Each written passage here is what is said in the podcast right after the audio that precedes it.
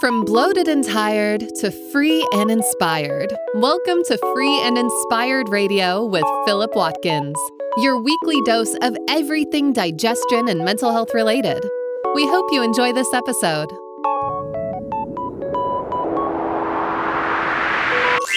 Here is your host, Philip Watkins. Yes, yes. Hi there. Welcome to another episode of Free and Inspired Radio. I'm your host, a naturopathic practitioner, Philip Watkins, and I'm grateful to have you with us today.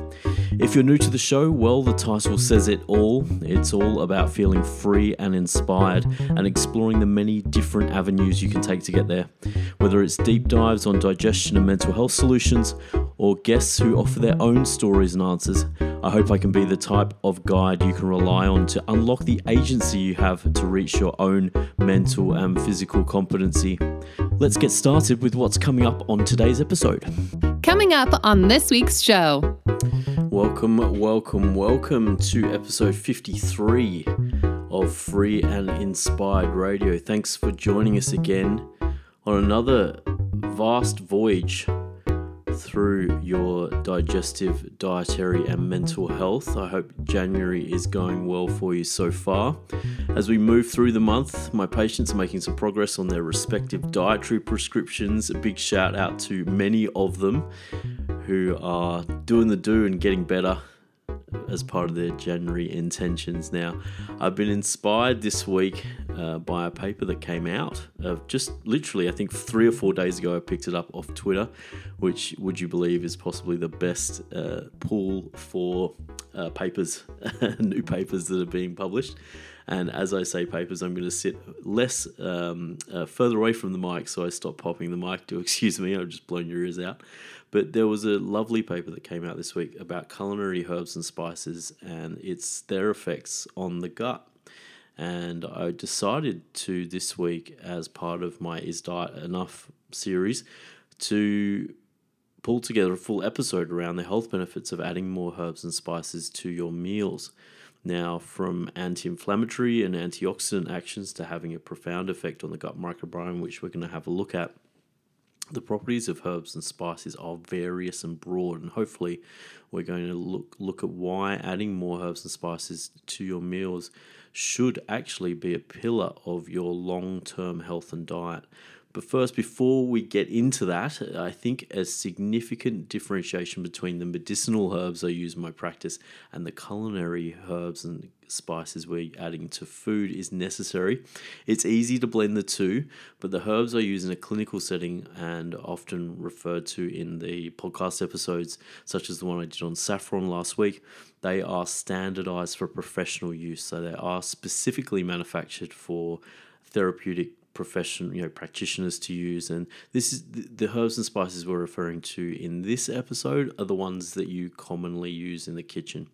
Now when herbs are standardized they have higher amounts of active ingredients that cause a therapeutic benefit. So practitioners often look towards the amounts of these ingredients to give people the correct doses of herbs. So for example a good you know, good example of a standardized herb is curcumin so one of turmeric's main ingredients, and that is an active ingredient that is anti-inflammatory in the body.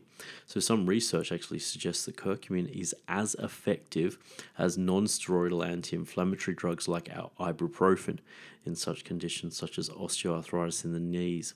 Now, to achieve this level of therapy in the body, though, as practitioners, we need to either give curcumin on its own in high doses or turmeric with high, higher levels of curcumin added.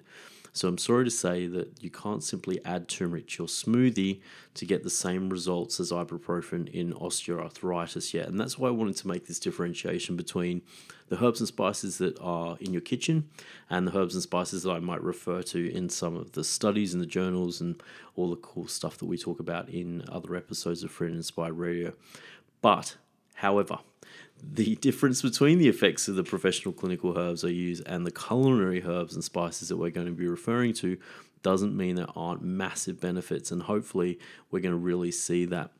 There still are no standards or guidelines on how much we actually need to consume daily of uh, to elicit the benefits of culinary herbs and spices, although in this episode, I've tried to pull some amounts for you to give you some more practical ideas on how to start. So, when I'm referring to culinary herbs, or the herbs we use in the kitchen, think of the favorites. We're thinking parsley, rosemary, cinnamon, sage, thyme, thyme, however you want to pronounce it, fennel, ginger, and two of my favorites, oregano and paprika. So, primarily, Western countries such as the USA, UK, and Australia recommend using herbs and spices to flavor food to re- reduce salt intake. Herbs and spices could also help reduce sugar intake too.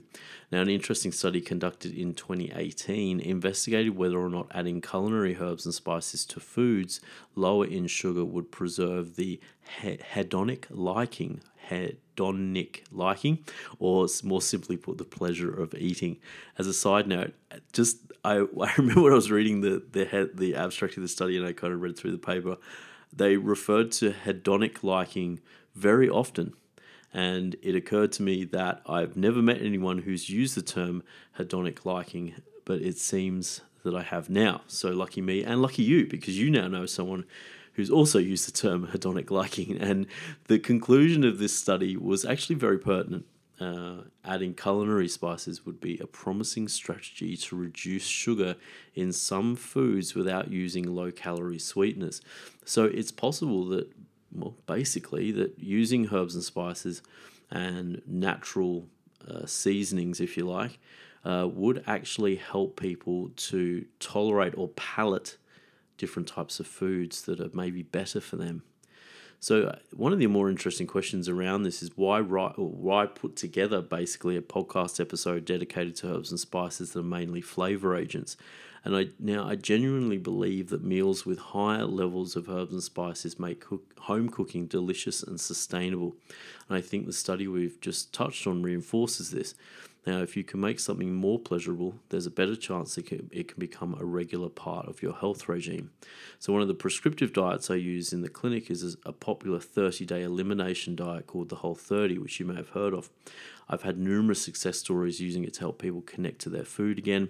And one of the reasons I feel this is the case is the recipes in the official or affiliate recipe books are all loaded with what seems to be a minimum of four to five herbs and spices per recipe.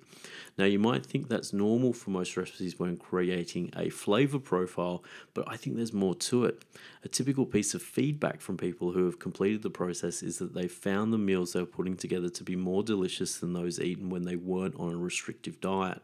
Now, this experience is what's called diet satisfaction and seems like a pretty good goal when picking well piecing together some intentions around your diet. Now, in the back of my mind, I'm always happier because of the increased health benefits of herbs and spices beyond the vitamins and minerals in the meals themselves. So, not only uh, you know not only that, if the the meals are more delicious, there's a greater chance they'll be recooked and enjoyed beyond the end of the protocol. So it's really, I, I think, honestly, that we, we have some pretty, I guess, lofty goals for our health nowadays. And I think as a practitioner, to give you an insight into, I guess, my side of the chair, when I hear that someone's enjoying the food that they're cooking, whether or not there's a restriction on that diet for you know health purposes, a prescription diet, or just in general, I often feel that there's a better chance for that person to get better. And I think if you can have an intention perhaps around your diet to have it healthy, which is fair enough, but also have a high level of diet satisfaction, I think you're going to be very, very much on the right track. Now, a few studies have demonstrated that seasoning vegetables with herbs and spices increase the selection and intake of vegetables in university and school cafeterias compared to unseasoned vegetables. So, in some cases, people would actually choose larger servings of the seasoned vegetables as well. Now, once again, the first thing that goes through my mind when I hear larger servings of, servings of vegetables, more fiber, and more vitamins and minerals, and all three are in significant deficit for most. So, the more exciting part of these studies and my experience with higher herbs and spices intakes uh, from my prescriptive diets is that these results indirectly occur from adding more flavor to food only. So, this is indirect just by adding more flavor to food and increasing the flavor profile of food, if you like. Definitely vegetables. You're having these huge effects on on intake and volume when it comes to fruits and vegetables, but also you know in a more micro level, vitamins and minerals and nutrients. So we haven't even touched on the direct health benefits yet, and we're going to do that in part two of Free and Inspired Radio here. We'll be back after the break very shortly. Stick with us.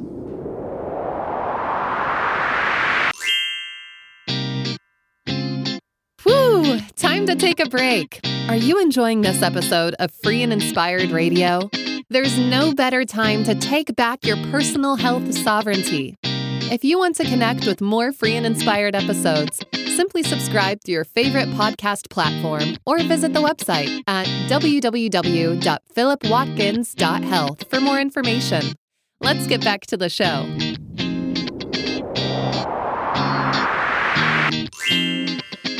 Yes, yes. Welcome back to episode 53 of Free and Inspired Radio, where we are looking beyond the flavor of herbs and spices in your kitchen and finding out just how valuable they are for your health.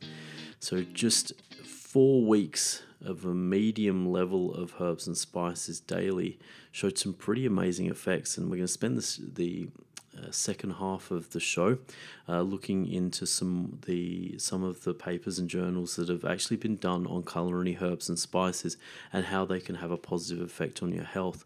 And once again, as I mentioned, I've tried to try to get some practicality out of these papers as well. So we've got some amounts coming up. So how many or how much you should be adding per day. So in teaspoons or grams and how long the studies have been. So, in this particular study, as I said, four weeks of a medium level of herbs and spices daily showed an acute anti inflammatory effect on immune markers for people at risk of cardiovascular disease.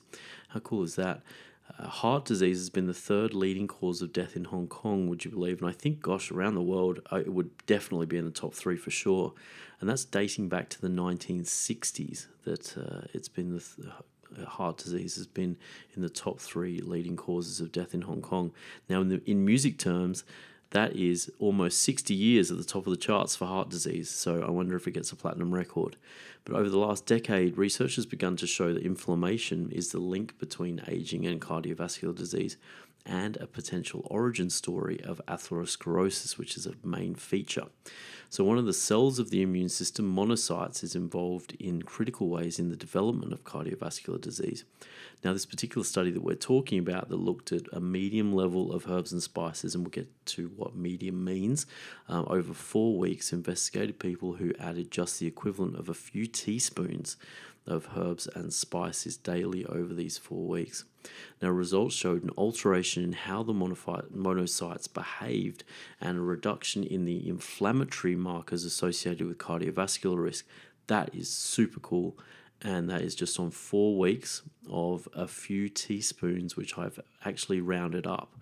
So, a few teaspoons of herbs and spices. So, if you think about it, if you're adding gosh, even half a teaspoon of particular spices, so a bit of oregano, maybe some black pepper, um, you know, and just doing three or four of those, you're already going to hit those few teaspoons just in one meal. So rosemary, oregano, and marjoram uh, contain bioactive compounds that also may pave the way for better diabetes management. So it's not just cardiovascular disease, it's another big killer in the world, diabetes. So these compounds in rosemary, oregano, and marjoram are called flavonoids and seem to play a role in improving insulin secretion and signaling, which are two vital parts of managing diabetes. That's not all. An evaluation of herbs and spices and their potential in diabetes found over 900 different compounds from culinary herbs with anti-diabetic qualities. So that's that's herbs you can use in the kitchen, not the professional ones we're using in the clinic. That's herbs in the kitchen, 900 different compounds with anti-diabetic qualities. So specific herbs that were mentioned uh, in this review were fennel, licorice, saffron, which we did a big episode on last week, cinnamon, lemongrass, rosemary, and oregano, which we've already mentioned. And they're all pretty standard members of our kitchen herbs and spices collection, aren't they? But they've got really great effects.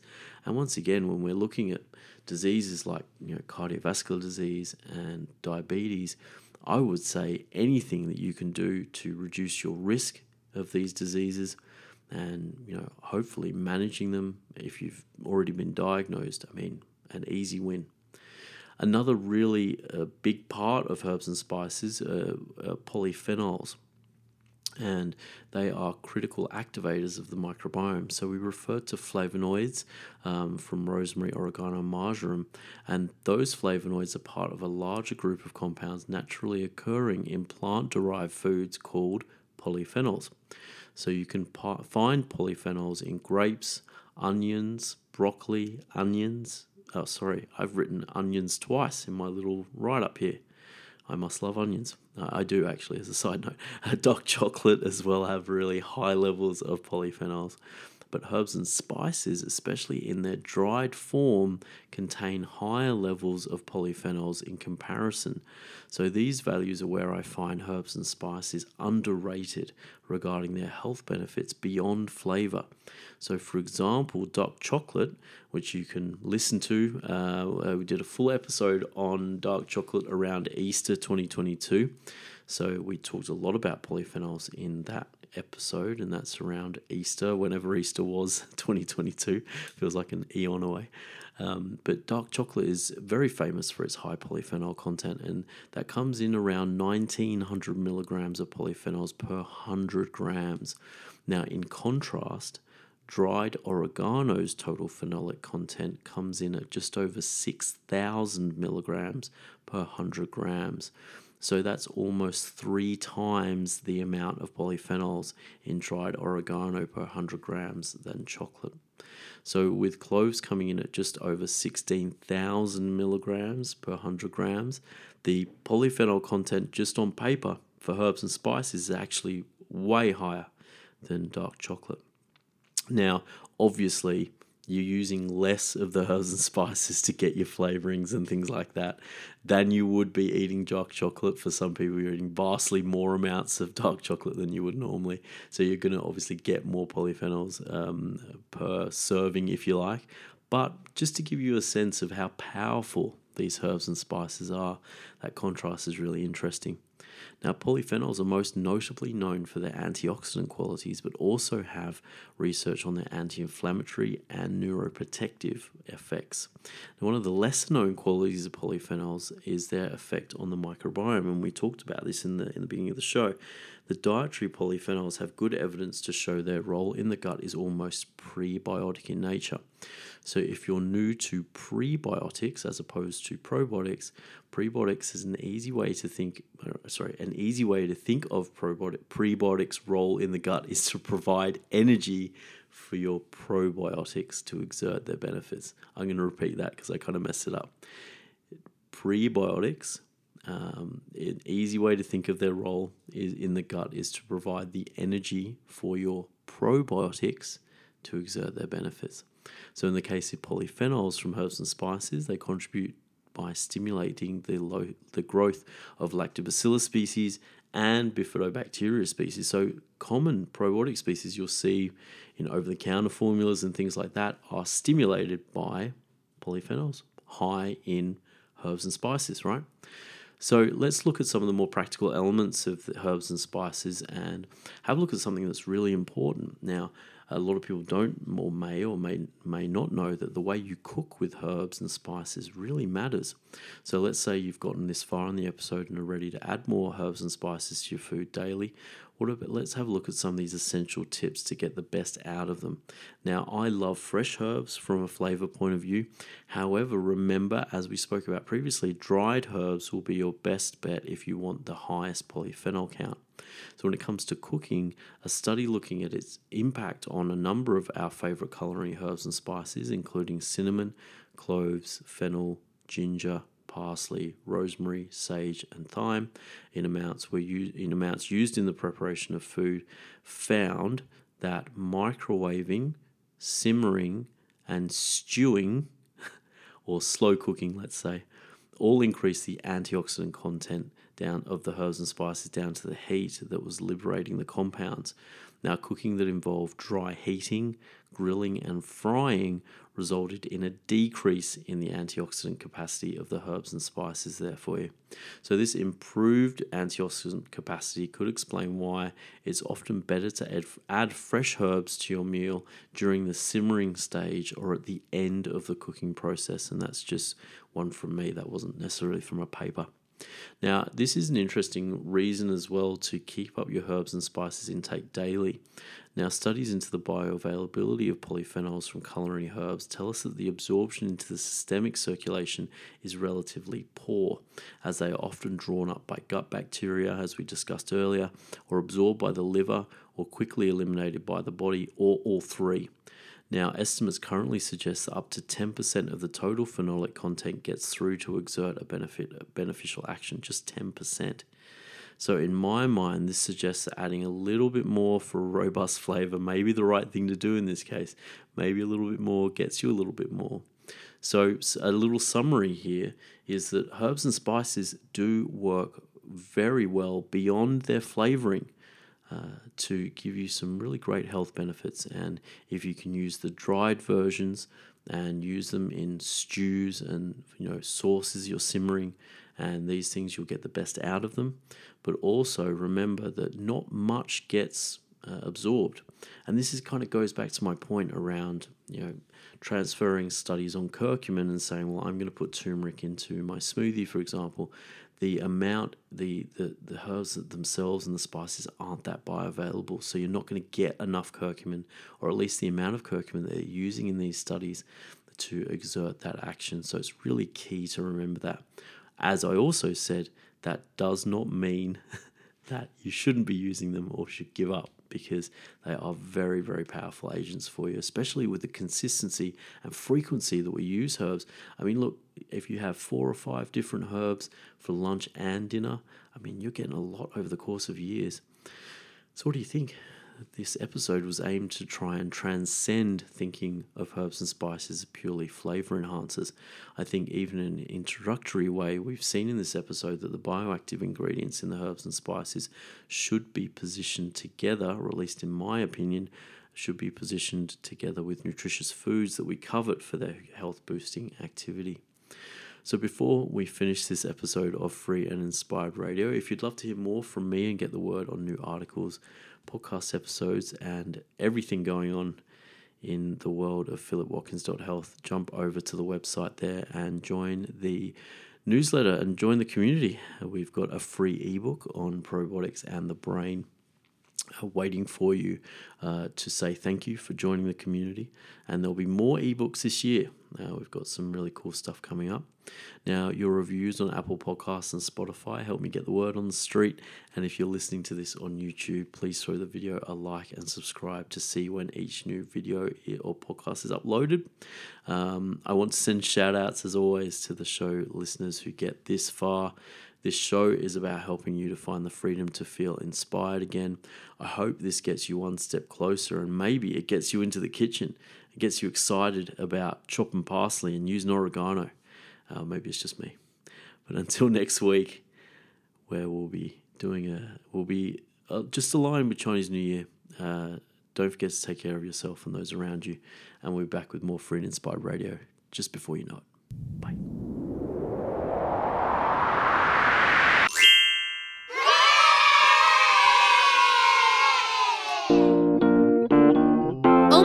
Gosh, you made it to the end.